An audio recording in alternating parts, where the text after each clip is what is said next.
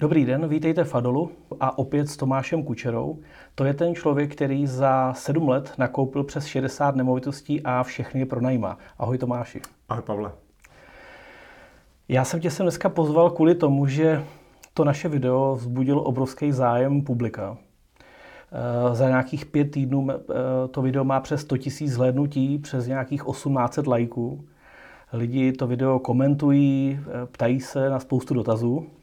Já jsem vybral jenom několik těch nejzajímavějších a jsem rád, že jsi přijal pozvání, abychom se k těm dotazům dostali. Já děkuju.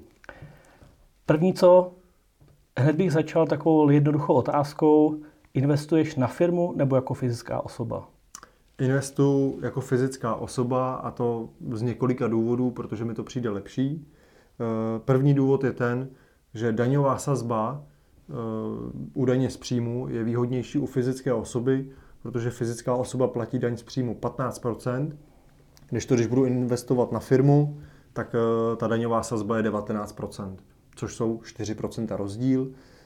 Dalším důvodem je osvobození při prodeji té nemovité věci, přičemž u nemovitosti na fyzickou osobu po 5 letech nemusím danit zisk, to znamená, když mi po 5 letech se zvedne cena nemovitosti, nepotřebuji z toho odvádět daň, když to v případě té právnické osoby musím.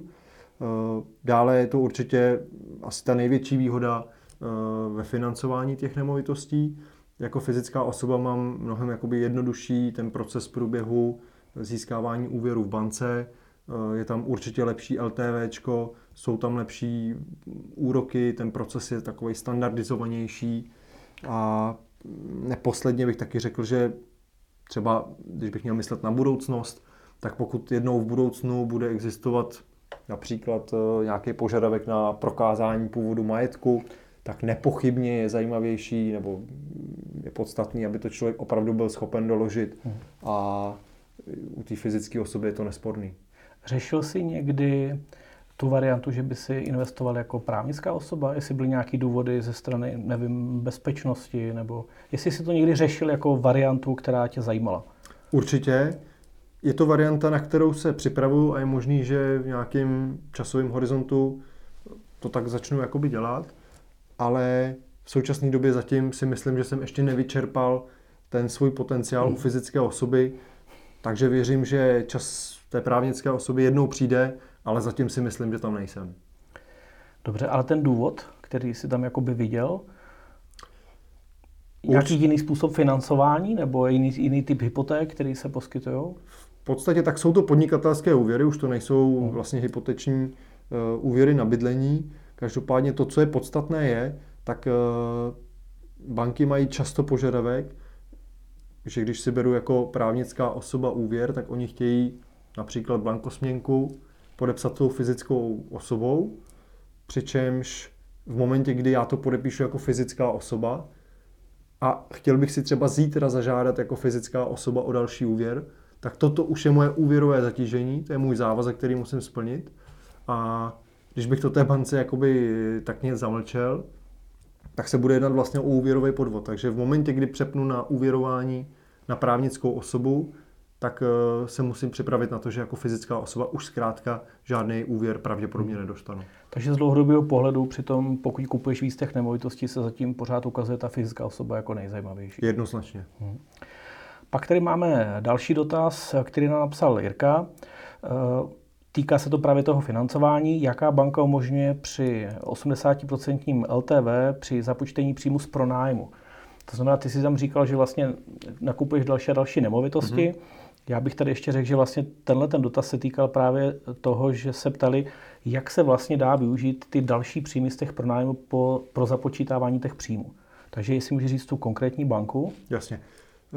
Obecně platí a ten trend u všech bank je velice podobný s tím, že všechny banky dneska u úvěrů na pronájem, takže na ty investiční hypotéky, požadují LTV 60%, když to existuje jedna banka, je to ČSOB, respektive hypoteční banka, která umožňuje financovat s 80% LTV při nákupu bytových domů. Což je taková fakt speciální výjimka, nevím, proč to tak mají, ale v momentě, kdy člověk má málo vlastních zdrojů nebo málo nemovitostí, které může použít k další zástavě, tak se to strašně hodí, takže tohle já využívám velmi rád. S tím, že samozřejmě ty příjmy z pronájmu se dají použít vlastně ve všech bankách, banky to akceptují, takže v tom problém jako není.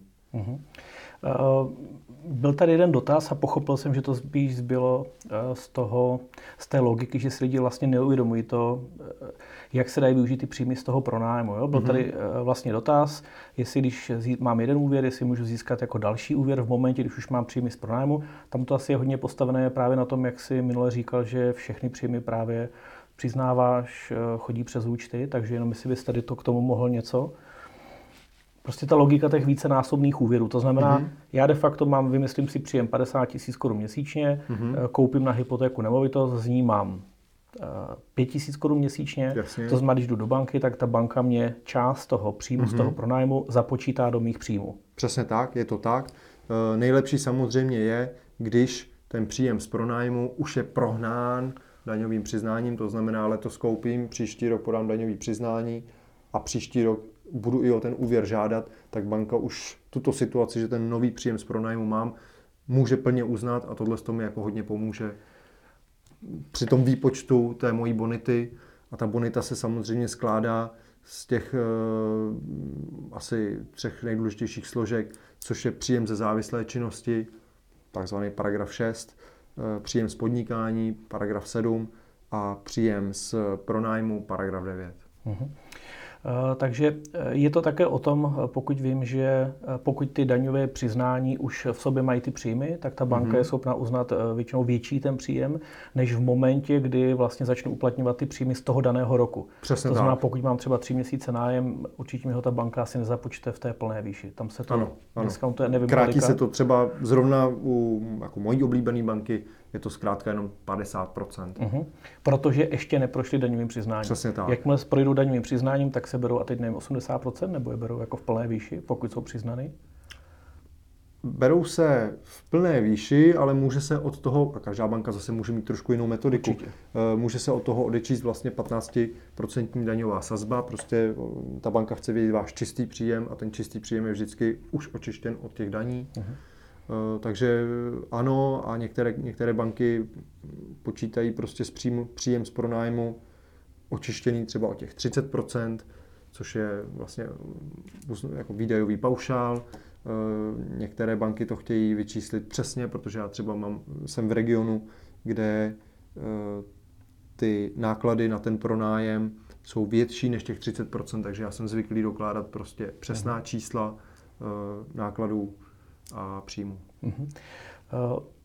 Nikdy bych neřekl, že to je možný v tak velkém objemu vzít ten počet těch hypoték nebo počet těch úvěrů, ale pravděpodobně ten hlavní limit, asi který každého omezí, je maximálně nějaká hranice DTI, DSTI. Tyhle stejné parametry samozřejmě všem investorům přidělali vrásky na čele, ale nedá se nic dělat. Nic s tím neuděláme, musíme se s tím asi naučit žít. Tam ty limity jsou poměrně jasný.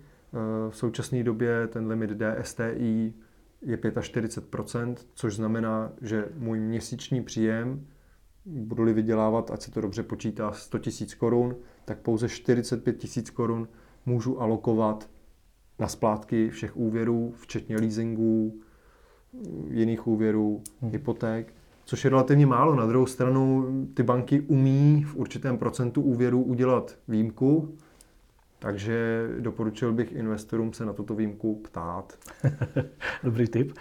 Pak je tam samozřejmě ještě parametr DTI, což je ten násobek ročního čistého příjmu. Přesně tak. To znamená, mé zbývající dluhy, objem těch jistin, které musím zaplatit, by neměl překročit 9násobek mého čistého ročního příjmu. Věřím, že i tady ty banky umí občas zavřít oči, zase v rámci nějakého toho limitu, těch výjimek, které můžou poskytnout. Tady se narazil na jeden zajímavý fakt, a to je třeba ten leasing. Já si myslím, že hodně lidí narazí na ten problém toho, že mají často nevýhodné úvěry na krátkou dobu s vysokou splátkou, což se asi jako v tvém případě naopak ta logika je co nejdelší úvěry, co nejnižší splátka, aby to vlastně nezatěžovalo tenhle ten příjem. Jednoznačně. Co nejvíc maximalizovat tu dobu splatnosti, a když už jsme narazili na ty leasingy, tak ty leasingy jsou takový typický problém, který člověku často znepříjemní získání toho úvěru, takže když bych já mohl doporučit, tak je lepší si koupit třeba i o něco horší auto, ale nemít ho na leasing, protože ten leasing mi sebere strašně moc jakoby z té bonity.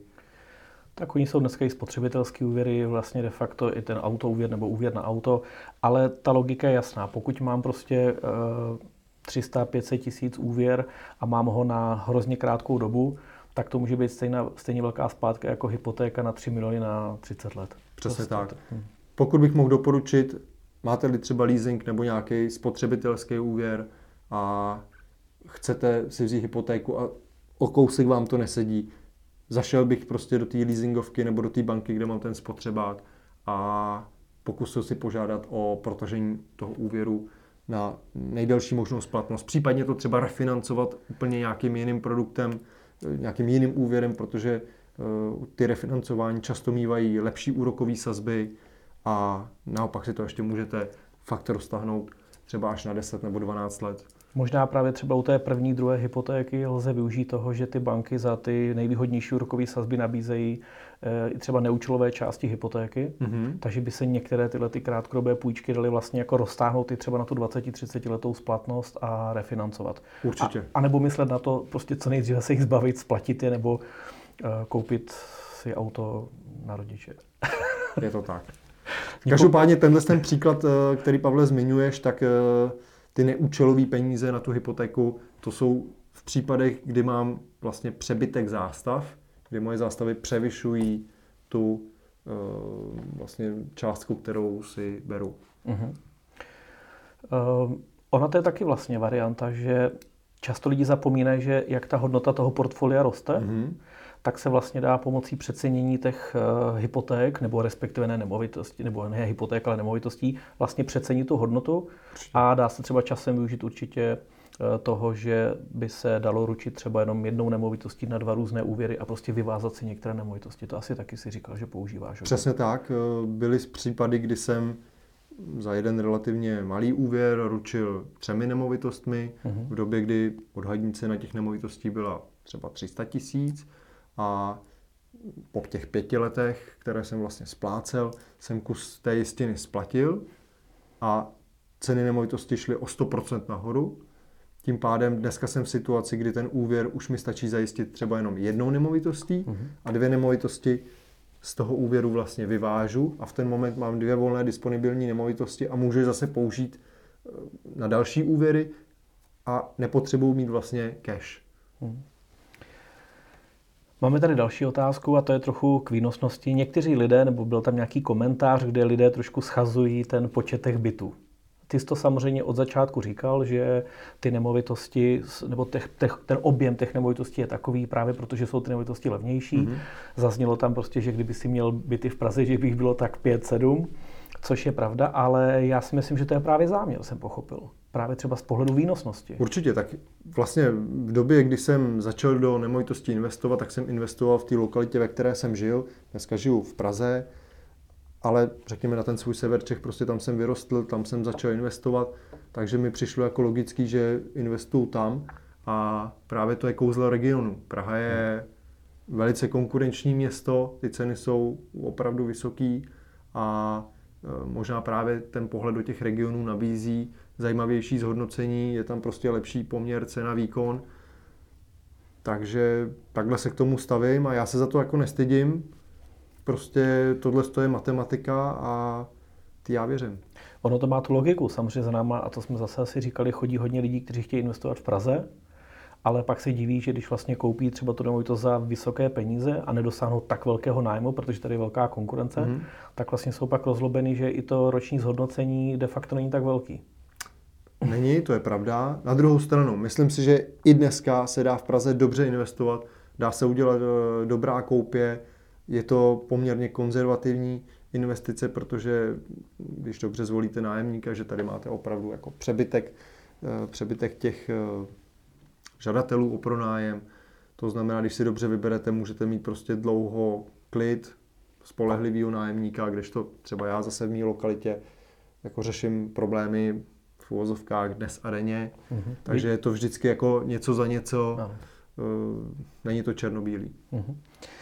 Já bych se tady chtěl ještě podívat na jednu věc, a to je ta výnosnost toho kapitálu, protože často lidé si říkají, koupím si byt za 1 000 000 korun, říkám to jako příklad, budu ho pronajímat za 50 000 korun ročně, ale z toho mám 700 000 korun hypotéku a 300 000 mám vlastní. Jasně. Jo, to znamená, oni pak říkají, mám výnos 5%.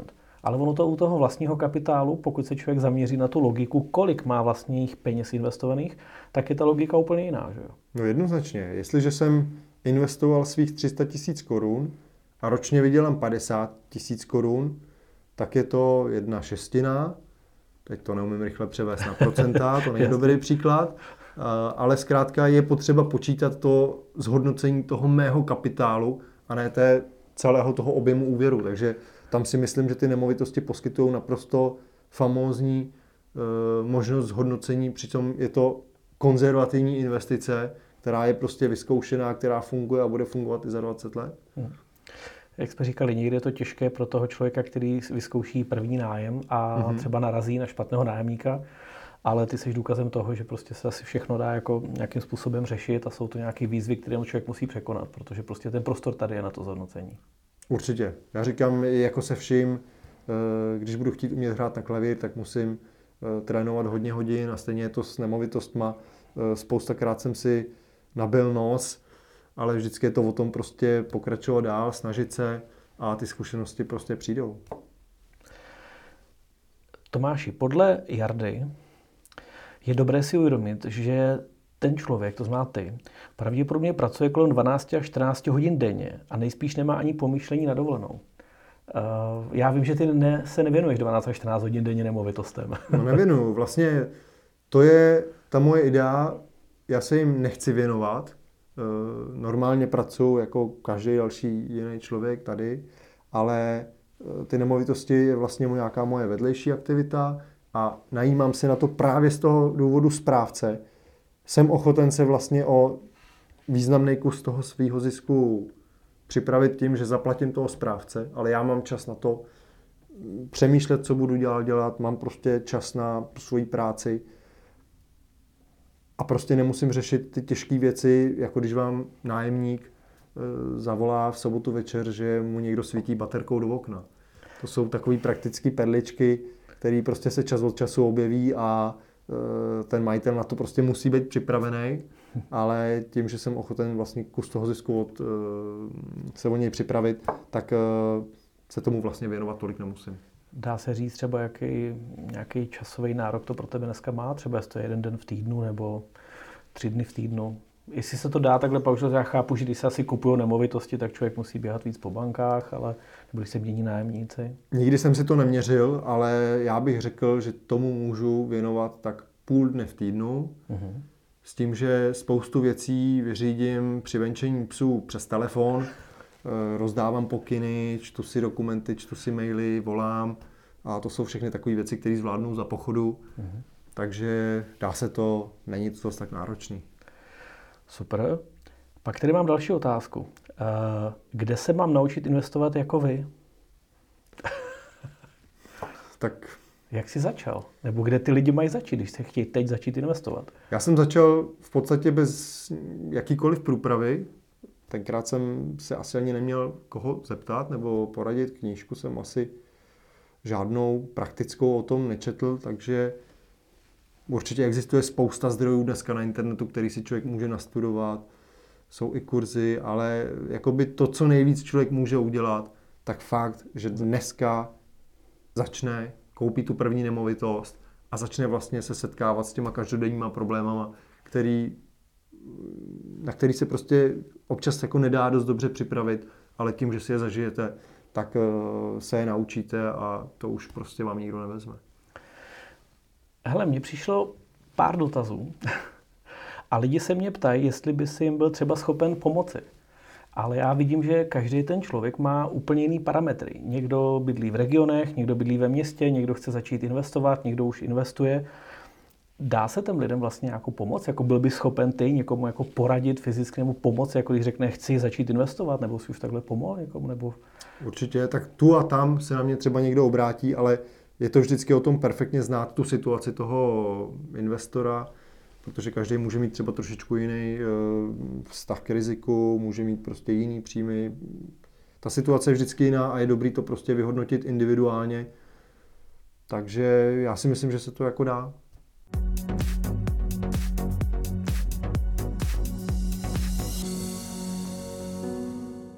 Tak jsme zase zpátky. Doufám, že jste měli v té krátké pauze možnost dát like, odběr nebo napsat dolů do komentářů na Tomáši nějaké dotazy, protože z nich některé dneska vybíráme. Tady se stala v té pauze taková trošku zvláštní věc. My jsme před pauzou skončili s tím, že jsme se Tomáše ptali, jestli by byl vlastně schopen někoho naučit investovat. Tomáši, co jsi mě k tomu řekl? Jdeme do toho. Já mám takový nápad, že bychom tady udělali výzvu. Protože jestli vás někdo může naučit investovat do nemovitostí, bavíme se teda hlavně o asi nájemním bydlení, tak to může být Tomáš. Takže jsme se tady dohodli, že vyhlásíme takovou akci, že pokud byste chtěli, aby vás Tomáš koučoval, aby vás naučil, jak začít, aby vám případně pomohl rozšířit portfolio, protože spousta lidí má 2 nemovitosti a od bankéřů slyší, že už si nemůžou další nemovitosti dovolit. Tak pokud vás tohleto zajímá, tak napište, my tady zveřejníme ve videu a i dole v komentářích napíšeme e-mail, na který můžete psát Tomášovi. Máme nějaký blog @adol.cz, na něj Tomášovi napište a Tomáš uvidí, buď si z toho vybere, nebo podle toho, kolik bude zájemců. Mě by to samotného zajímalo, Tomáši, máš nějaký tip? Bylo 108 000 zhlédnutí zatím videa tvého? Nechci asi tipovat, ale každopádně uvidíme, jestli opravdu z těch našich diváků někdo měl zájem o to, skutečně změnit ten svůj život, začít investovat, šlápnout do toho opravdu z ostra. Super, takže ještě jednou blog @adol.cz a teďka z toho sluníčkového nějakého nápadu pojďme zase zpátky k realitě. Máme tady další komentář a já bych ho tentokrát asi přečetl, takže proto tady mám počítač. Budeme se bavit o morálním hledisku investování. Já tady přečtu komentář Jardy, příjmení nebudu říkat. Tak doufám, že se těmi penězi udusíte, pane Skrblík. 63 bytů v pronájmu a pak my, co si chceme byt pro sebe koupit, nemáme šanci nic najít, když vyžírky jako vy všechno vyžerete pro sebe. Tohle je přesně ten důvod, proč byty jsou teď tak předražené, protože tyhle hamouni si nakoupili zalevno a jsou vysmátí. Stát by měl určit, že můžete vlastnit, pronajímat maximálně 3 byty. To bych se pak smál všem těmhle tasemicím nenažraným. Doufám, že vás nikdy v životě na ulici nepotkám. Já bych to dál už nepokračoval. Já vím, že ten dotaz je velmi vážný, takže jestli se mě k tomu nějak můžeš vyjádřit z pohledu tebe jako investora. Je pravda, že těch komentářů tohoto typu se v podstatě objevilo víc a myslím si, že si to zaslouží vysvětlit a já bych to určitě neviděl tak černobíle, protože zkrátka a dobře ne všichni si dneska můžou dovolit koupit bydlení, ať už by to bylo v podstatě za jakoukoliv cenu a těch důvodů je celá řada. Prvním důvodem je ten, že člověk, který například má exekuci, tak těžko získá financování v bance. A když se podívám na graf z mapy exekucí, tak zkrátka vidím, že jsou tady regiony, kde třeba 15-16% i 17 lidí dospělých má exekuci a tyhle ty lidi na svoje bydlení prostě nedosáhnou. A pokud tady nebude existovat dobrá nabídka nájemního bydlení, tak tito lidé budou muset bydlet v nevyhovujících prostorách, ve špatných čtvrtích. Takže není to úplně tak jako jednoznačný, plus těch důvodů je dál celá řada, určitě to ještě rozebereme. Ono totiž nejde jenom o exekuce, ale je to také o obecně zadlužených lidech. Já taky vidím velký problém v lidech, kteří nemají oficiální příjem. Jo, on to problém je, ale myslím, že to je jako hodně černobílý. No, jednoznačně. Jak se přesně zmínil, spousta lidí pracuje na černo nebo zkrátka dostává mzdu bokem, což je prostě problém, protože v ten moment si prostě to vlastní bydlení na ten úvěr koupit nemůžu a v tom případě musím do nájmu a pokud bude jakoby větší nabídka nájemního bydlení, tak tím pádem ty ceny těch nájmů půjdou dolů. Když bude ve městě 5 bytů na pronájem, cena půjde nahoru, když bude dostatečná nabídka na pronájem, tak ceny bydlení zase půjdou dolů. Jako vidíme, že stát se nějakým způsobem snaží, nebo teďka zvažuje i napříč Evropou, napříč celým světem, nějakým způsobem třeba regulovat Airbnb. Myslíš si, že to je do budoucna nějaký trend, že by se třeba mohlo začít regulovat i právě to množství těch pronajatých nemovitostí? Je to v podstatě svévolné rozhodnutí toho státu. Určitě bych rozlišil to, jestli se pronajímá byt přes Airbnb, nebo je to jako dlouhodobý pronájem. U toho Airbnb je to vlastně hotelová služba, když to tak řeknu. U dlouhodobých pronájmů je to podle mě standardní věc, která je všude ve vyspělém světě naprosto normální. A my tady vlastně na to máme i graf z Eurostatu. Ukážeme na obrazovku. Který zachycuje, že Česká republika má podíl vlastního bydlení oproti nájmům jako jedna z nejmenších v Evropě, nebo respektive patří určitě k těm zemím, kde je více toho vlastnického bydlení než toho nájemního. V Německu to je například kolem 50% lidí je v nájmu.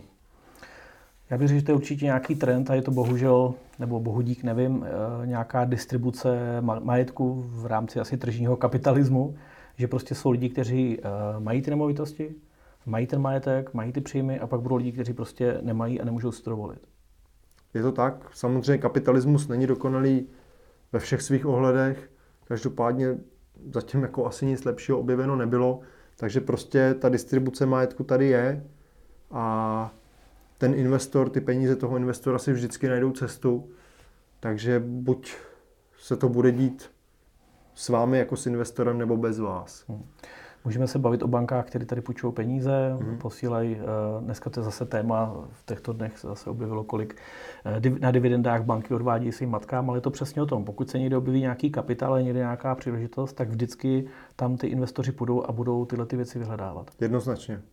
Každopádně, já souhlasím s tím a jsem si toho vědom, že vlastně boom investic do nemovitostí, kdy vlastně dneska každý člověk investuje do nemovitosti, je to takový módní trend, tak určitě tyto aktivity zvyšují ceny nemovitostí. Na druhou stranu, já jsem ještě nepotkal žádného prodávajícího, který by se mi stěžoval, že je nespokojený s tím, že jeho nemovitost za poslední roky se zvedla v hodnotě o 100% a díky tomu mi třeba jakoby dá nějakou slevu. Takže vlastně má to dvě strany mince. Jsou tady prostě prodávající, kteří jsou velmi spokojení a pak jsou tady samozřejmě ti, kteří tu nemovitost nemají a chtějí a ti jsou samozřejmě nespokojení. Dále ještě bych zmínil, že ne každý byt, který investoři nemovitostní mají, včetně mě, tak je například v panelovém domě nebo prostě v nějakém činžáku, ale jedná se tam vlastně i o bytové domy, který vždycky jako nájemní sloužili od té doby, co byly postavený. Takže to jsou vlastně nemovitosti, které ten investor dává do placu tomu trhu. A neposlední řadě taky jako investoři kupujeme nemovitosti, které nejsou způsobilé k bydlení a naopak tam zřizujeme ty nové bytové jednotky, které vlastně přináší zase možnosti těm poptávajícím, aby měli kde vybrat si, kde budou bydlet. Půdní ve stavby, různý malý developerský projekty. Přesně tak. Je to asi o úhlu pohledu. Mě by docela zajímal pohled vás, lidí, kteří nás dneska poslouchají. Protože pokud já se podívám do nějakých našich dat a statistik, tak vidím, že je tady několik desítek tisíc lidí, kteří vlastní více třeba bytů a nájemních nemovitostí, takže to určitě není nějaký niž, že by tady prostě bylo jako 500 lidí v republice, kteří by skupovali velké majetky. Takže by mě zajímalo, jak vy se na to díváte, jestli máte nějakou nemovitost, pronajímáte, jak si díváte na tohleto, že by se to mělo regulovat, že by prostě lidi neměli mít víc jak 3, 5, 10 bytů, nevím. Zajímá mě váš názor, určitě to může být. Jednoznačně. S tím ještě bych dodal, že ten stát, který vlastně má tu největší moc, tak on může regulovat pronájmy poměrně efektivně, má na to řadu daňových nástrojů, ať už to je daň z příjmu, z pronájmu, daň z nabití nemovitosti, daň z nemovitých věcí. Takže ten stát to má v rukou a když bude samozřejmě chtít, tak to řešit jako může.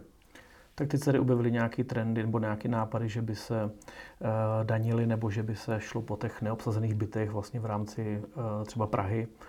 Myslím, že to jsou takové jako hodně kontroverzní nápady, které právě budou narážet na spoustu lobbystů a jako na spoustu problémů v praxi.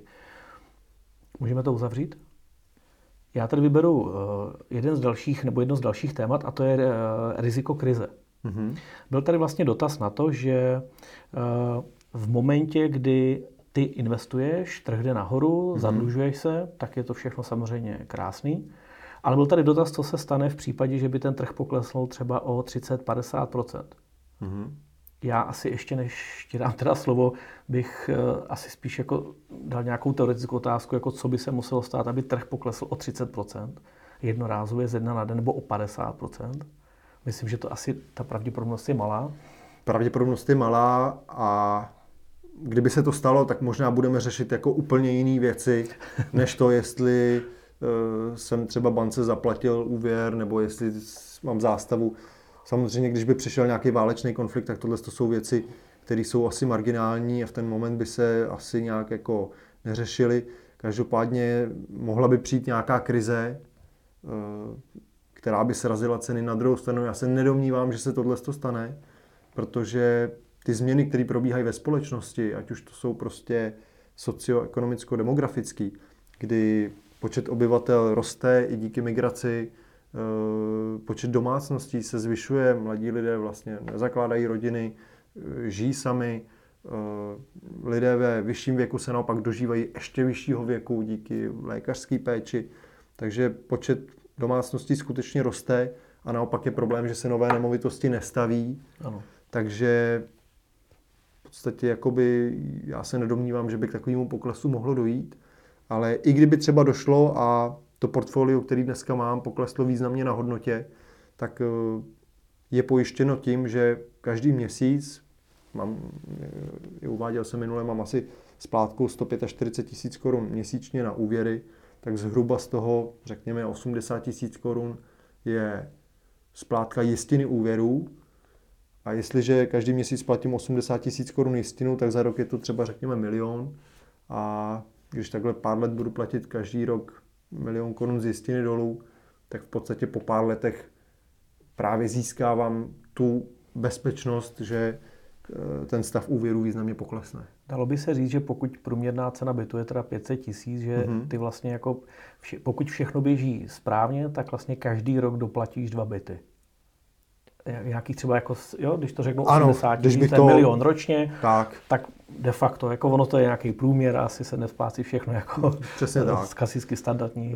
Samozřejmě pak ještě kdyby přišla opravdu nějaká těžká krize, tak asi není problém vzít 1, 2, 3, 4 jednotky a prostě je obratem prodat. V ten moment získávám hotovost a můžu bance doplatit chybějící jistinu nebo prostě z toho vyžít dále. Zase 1 byt bude teda tím pádem na 4-5 měsíců pokryje to cash flow. Určitě. Není to ani pravda, protože to by znamenalo, že nesmí chodit žádné nájmy, to by vždycky ty nájmy chodí. Při takovémhle počtu vždycky nějaký třeba vypadne, ale většina jich prostě přijde. To znamená, je to diverzifikace počtem, místem a mně to přijde do jisté míry vysoce spolehlivý. Mhm. Tomáš se ptá Tomáše.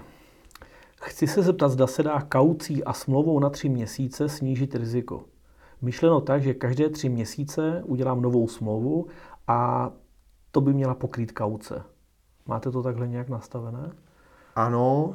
Vždycky, když přenechávám nájemníkovi byt do užívání, tak tu smlouvu, kterou dělám, je to na 3 měsíce. Občas se mě zeptá někdo, jakoby, jestli to tak musí být, ale já na tom trvám, protože je potřeba si tu spolupráci vyzkoušet a vzhledem k tomu, jak je pomalá ta soudní soustava v Čechách, tak je obtížný se třeba domoci z toho práva svýho. Takže já dávám smlouvu na 3 měsíce a když všechno funguje, tak dávám vlastně jednostranné prohlášení mě jako pronajímatele, že souhlasím s pokračováním, přičemž ten nájemce v té nájemní smlouvě vlastně vyjadřuje souhlas, že on má zájem pokračovat s tou smlouvou i nadále. Takže takhle to mám nastavený já, kdy vlastně jednostranným úkonem, jednostranným projevem vůle prodlužuju tu smlouvu. Ono to je zajímavé, ty jsi mi před natáčením říkal, že se ti zase ozývají lidé vlastně s dalšími dotazy, že se ti teď ozval někdo a přesně tam byl ten největší problém vlastně na tom začátku toho nájmu, jsem pochopil.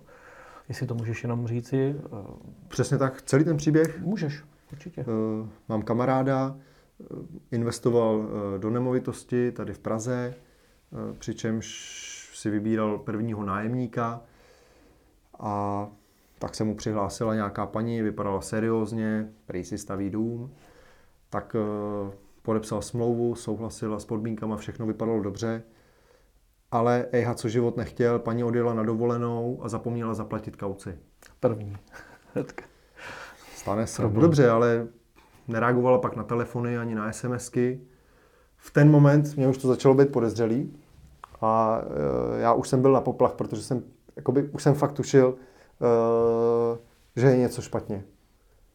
Ale dobrý, čekali jsme, paní se vrátila z dovolený a vypadalo, že teda všechno jakoby bude k dobrýmu, ale co čert nechtěl, ona dostala pracovní nabídku ze Singapuru. Takže teď vlastně už si pronajímá byt, ale není v Čechách, to znamená, už je zase prostě jinde ve světě a nemůže se vrátit a nemůže ten byt využívat.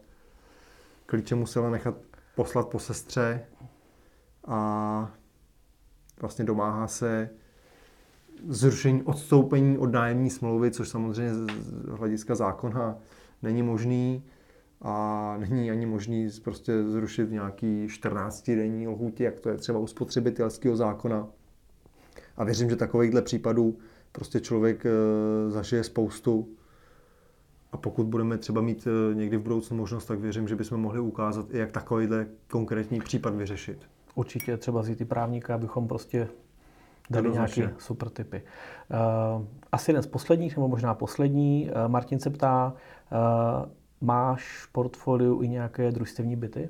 Nemám, historicky jsem jich pár měl, ale od všeho jsem odstoupil. Tam vlastně, odkud já jsem, za severu Čech, tam jsou velká družstva, která vlastní tisíce bytů a to jsou družstva, která vás nenechají jen tak pronajímat byty. To znamená, u nich se platí 600 Kč měsíčně poplatek paušální za to, že ten byt chcete pronajímat. Takže to je první věc, která vám výrazně sníží výnos. A další věc je to, že když ho chcete pronajmout konkrétní osobě, tak si musíte vyžádat souhlas delegáta úseku, smlouvy musí být podepsané na ověřeným podpisem na poště, žádost o podnájem musí schválit předsednictvo družstva, což jsou vlastně takové komplikace, které mi za to vůbec nestojí, ten výnos tam jako oproti tomu není, jakoby oproti osobnímu vlastnictví není zajímavý, takže já se s takovýma družstvama asi nebudu zabývat. Každopádně neodsuzuju družstevní vlastnictví paušálně, protože jsou třeba menší družstva, zejména tady třeba v Praze, kde je možnost si ten byt koupit a po splacení anuity ten byt převést do osobního vlastnictví, kdy vlastně výrazně stoupne na hodnotě právě díky tomu, že osobní vlastnictví lze financovat hypotečním úvěrem se zástavou, když to ten družstevní byt nelze zastavit a tím pádem nelze financovat jakoby hypotékou, pokud nemám nějakou jinou zástavu v rukávu k dispozici.